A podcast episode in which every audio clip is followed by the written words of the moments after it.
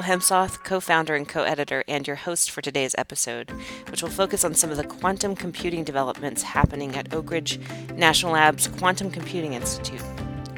Our guest today is Dr. Travis Humble. He is a distinguished scientist at the lab and director of the Institute. His research focuses on design, development, and benchmarking of new quantum platforms. As director, he oversees research and development of quantum computing technologies. We'll talk about some of those today. Hi, and welcome, Travis. Oh, hi, Nicole.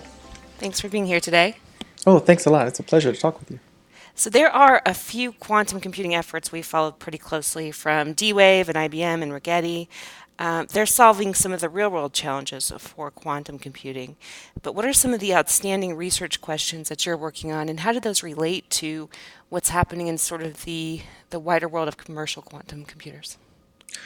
As a national laboratory, Oak Ridge is very interested in the ongoing developments with the uh, quantum computing vendors.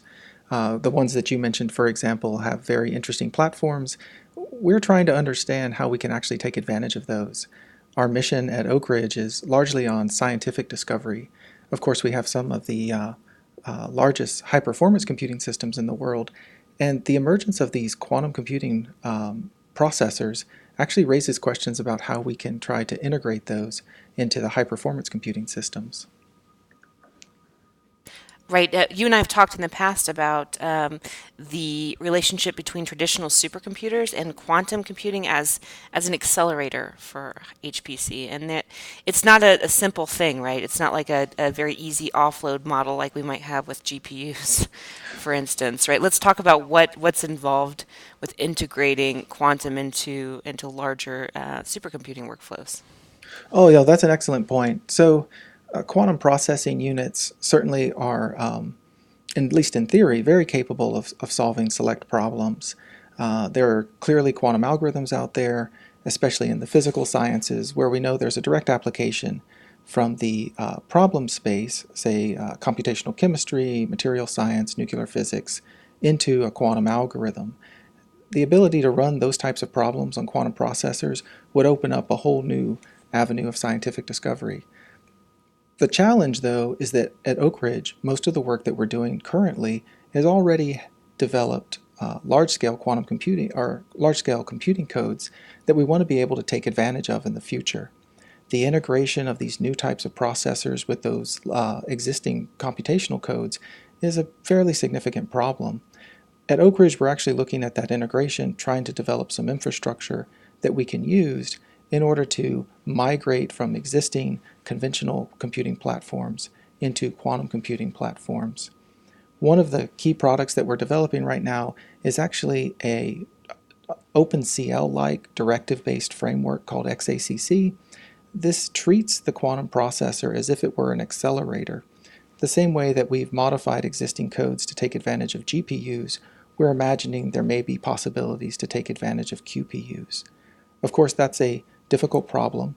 There's a lot of interface issues in terms of what is the language that needs to be developed to program the QPU, how do latencies and interaction issues affect performance, and these are all the types of uh, performance um, questions that we're investigating here at Oak Ridge. Mm-hmm.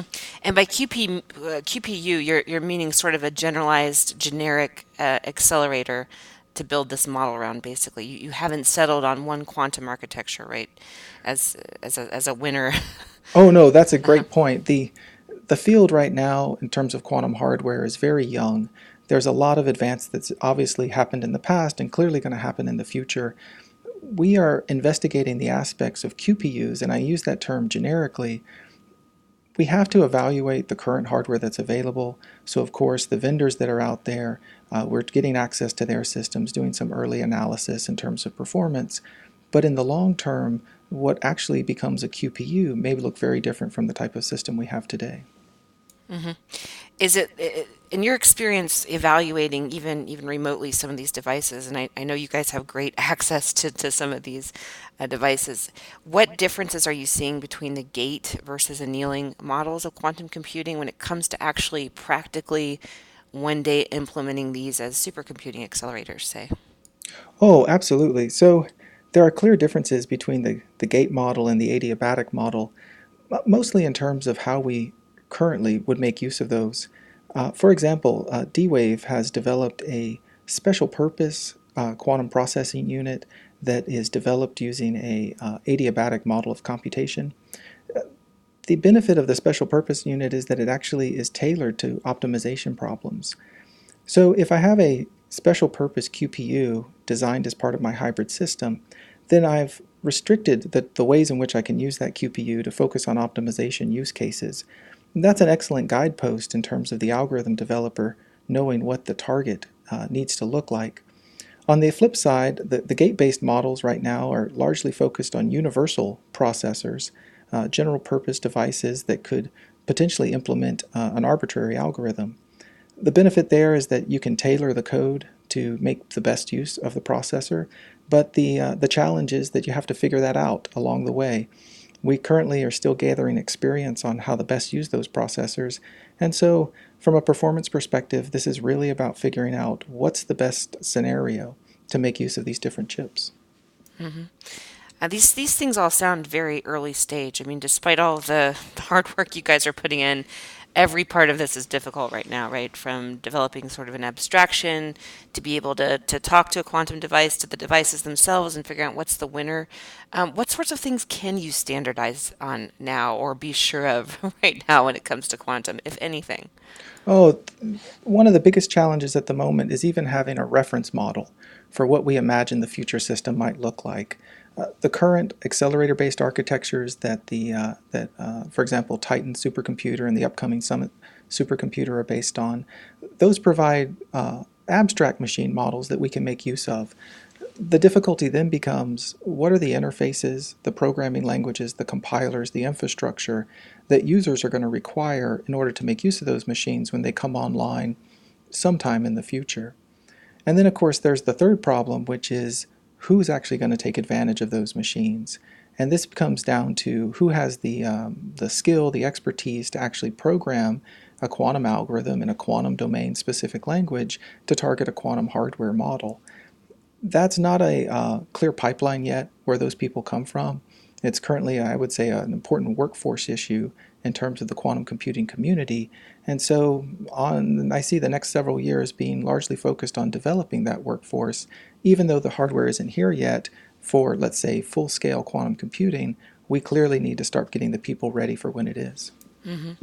And, and at least early stage here, who are some of those people? Is it generally physicists, uh, quantum physicists that seem most inclined and skilled to tackle some of these problems? Is it is it maybe uh, certain people within some of the domain uh, scientist community? For instance, if, if quantum chemistry is a big um, opportunity for quantum computers, is that where people might come from? What, is, what does it look like?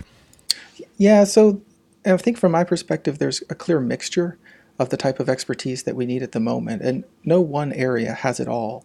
Uh, certainly, physicists have a very good understanding of the hardware model, uh, quantum physicists in particular, but they also have a clear focus on the, the low level uh, device behavior.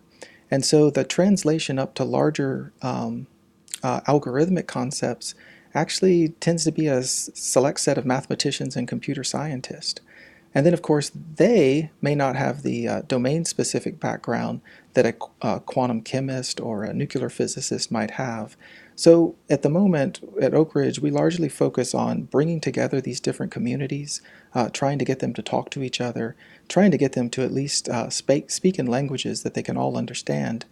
Um, the the long term goal there is to figure out what are the, the languages, the interfaces that these people need to have in place in order for them to be able to communicate.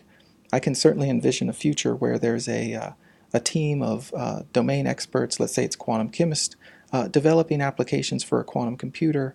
They're relying on libraries that mathematicians and computer scientists built in order to target hardware platforms that were eventually built by physicists and maybe some new job specification called a quantum engineer all of that ecosystem, though, is still evolving, and I think it's going to take a while before it really gets into place.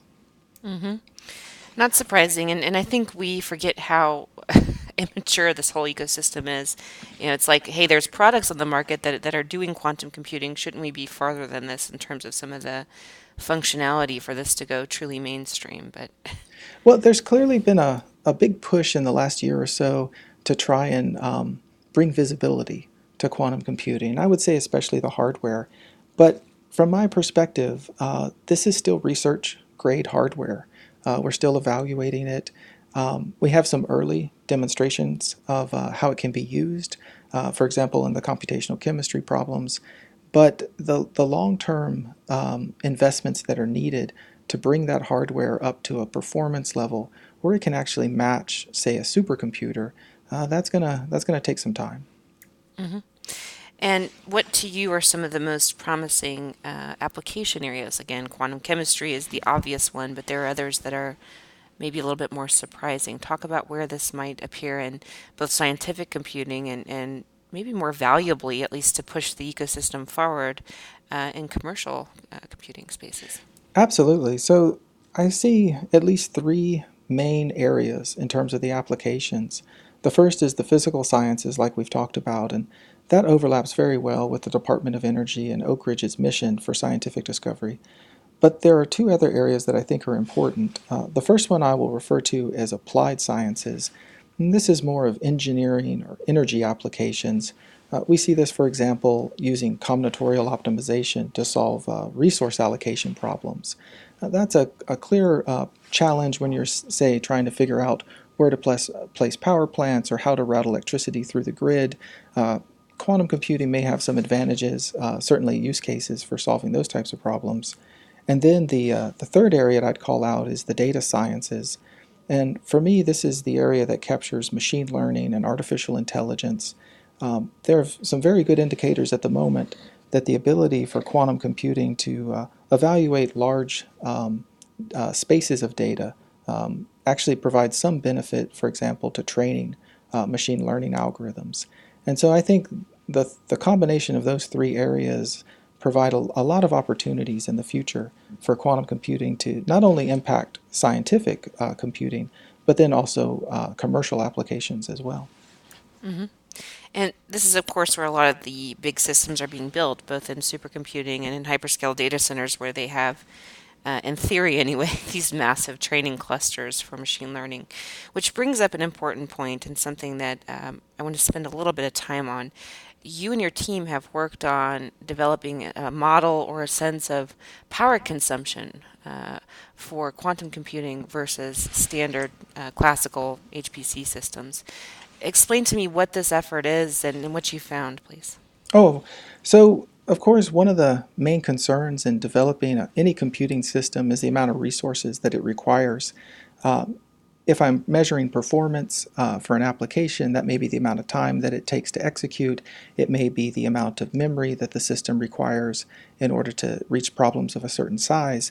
But then, of course, a uh, third concern is the energy consumption uh, of the machine itself.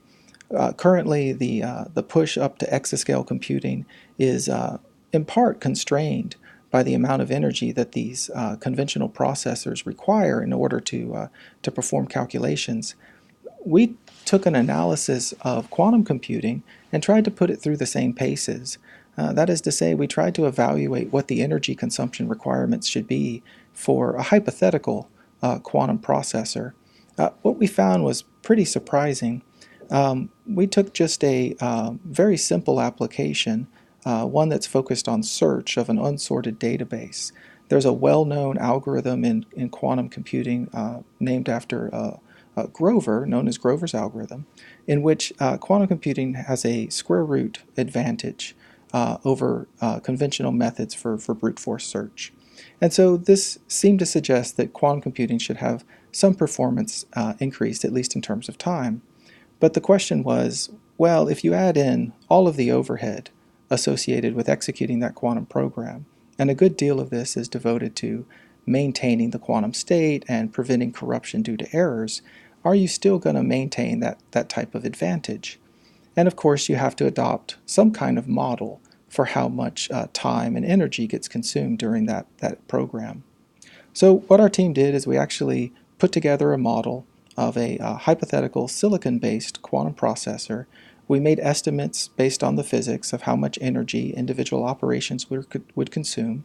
Uh, we then compared that scenario to a uh, similar system based on an Intel processor, uh, looking at what's the minimum amount of energy that that Intel processor would require in order to execute a similar brute force search problem.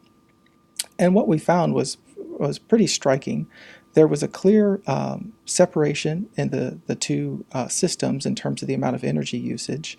Uh, we looked at this uh, trend as a function of the uh, size of the database that was being searched, and we just saw that the energy for the quantum system roughly peaked out around 10 megajoules um, on the order of a, a, for a database of about 128 bits in size.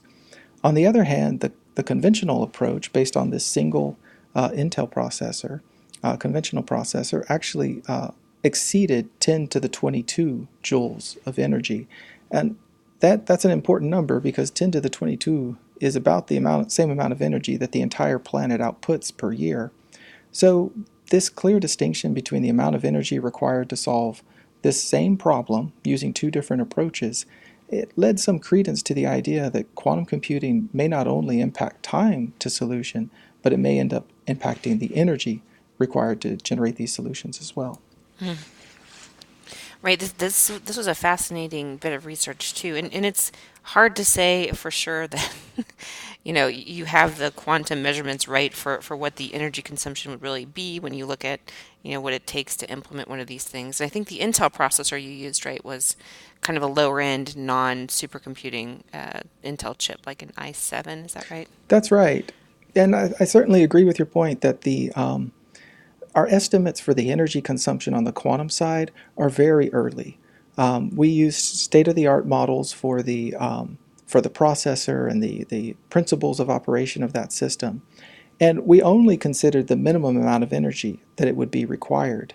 Um, but certainly, the actual amount of energy of conventional I'm sorry, of, of current uh, quantum computing systems far exceeds these amounts. They simply haven't been optimized yet for, for this particular goal.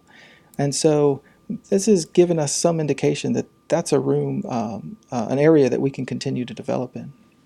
Yeah, sure, sure. Uh, it's it's definitely interesting, no matter what. So, what what is on your plate right now? Uh, you seem to always have these interesting research projects. So when we talked, I think last year it was around the quantum simulator. Uh, That's exactly that, right. Uh-huh. How, how's that project going? And maybe just for those who haven't read the article that we have on the next platform about that, tell us what that is and what you're using it for now. Yeah, so at Oak Ridge we have several. Um, uh, systems that we make use of for evaluating quantum computing. Uh, we've already mentioned D-Wave. Um, there are uh, other vendors, uh, IBM, Rigetti, Google, IonQ. All of these vendors have uh, interesting platforms that we're, we're, we're evaluating. But of course, each of these is an experimental system. They um, are subject to the noise and uh, other constraints that go along with that. In, in an alternative analysis, we're actually using modeling and simulation to better understand how the algorithms we're designing uh, could perform, uh, certainly in the ideal scenario. And so for that, we have um, we recently purchased a, a, quantum learning machine from Atos. Um, this is a numerical simulator that provides us not only a backend that allows us to simulate quantum states, but also provides us a front end interface for the types of scheduling and um, uh, execution uh, models that are needed in order to just talk about a quantum computer as an actual computer system. So right now, I would say that what's probably hot on our our top uh, list of things to work on is the actual operating system for a quantum computer. And this, of course, includes not only the ability to issue instructions and uh, uh, carry out algorithms, but also the software necessary to manage the resources that go into the development of those types of systems. That's a pretty interesting place to be at the moment. Um, clearly, we're uh, a little bit ahead of the hardware itself, but it's getting ready for that hardware, which we're hoping is just around the corner to um, uh, to make the transition over to the applications as quick as possible. Well, Dr. Travis Humble from the Quantum Computing Institute at Oak Ridge National Lab, thank you so much for your time and insight. It's it's always interesting to talk to you. I, I never know what you're working on. It's Oh, always surprising. Well, thank you, Nicole. It's a pleasure to talk with you too. And thanks everybody for listening and have a great day. We'll be back tomorrow. Take care.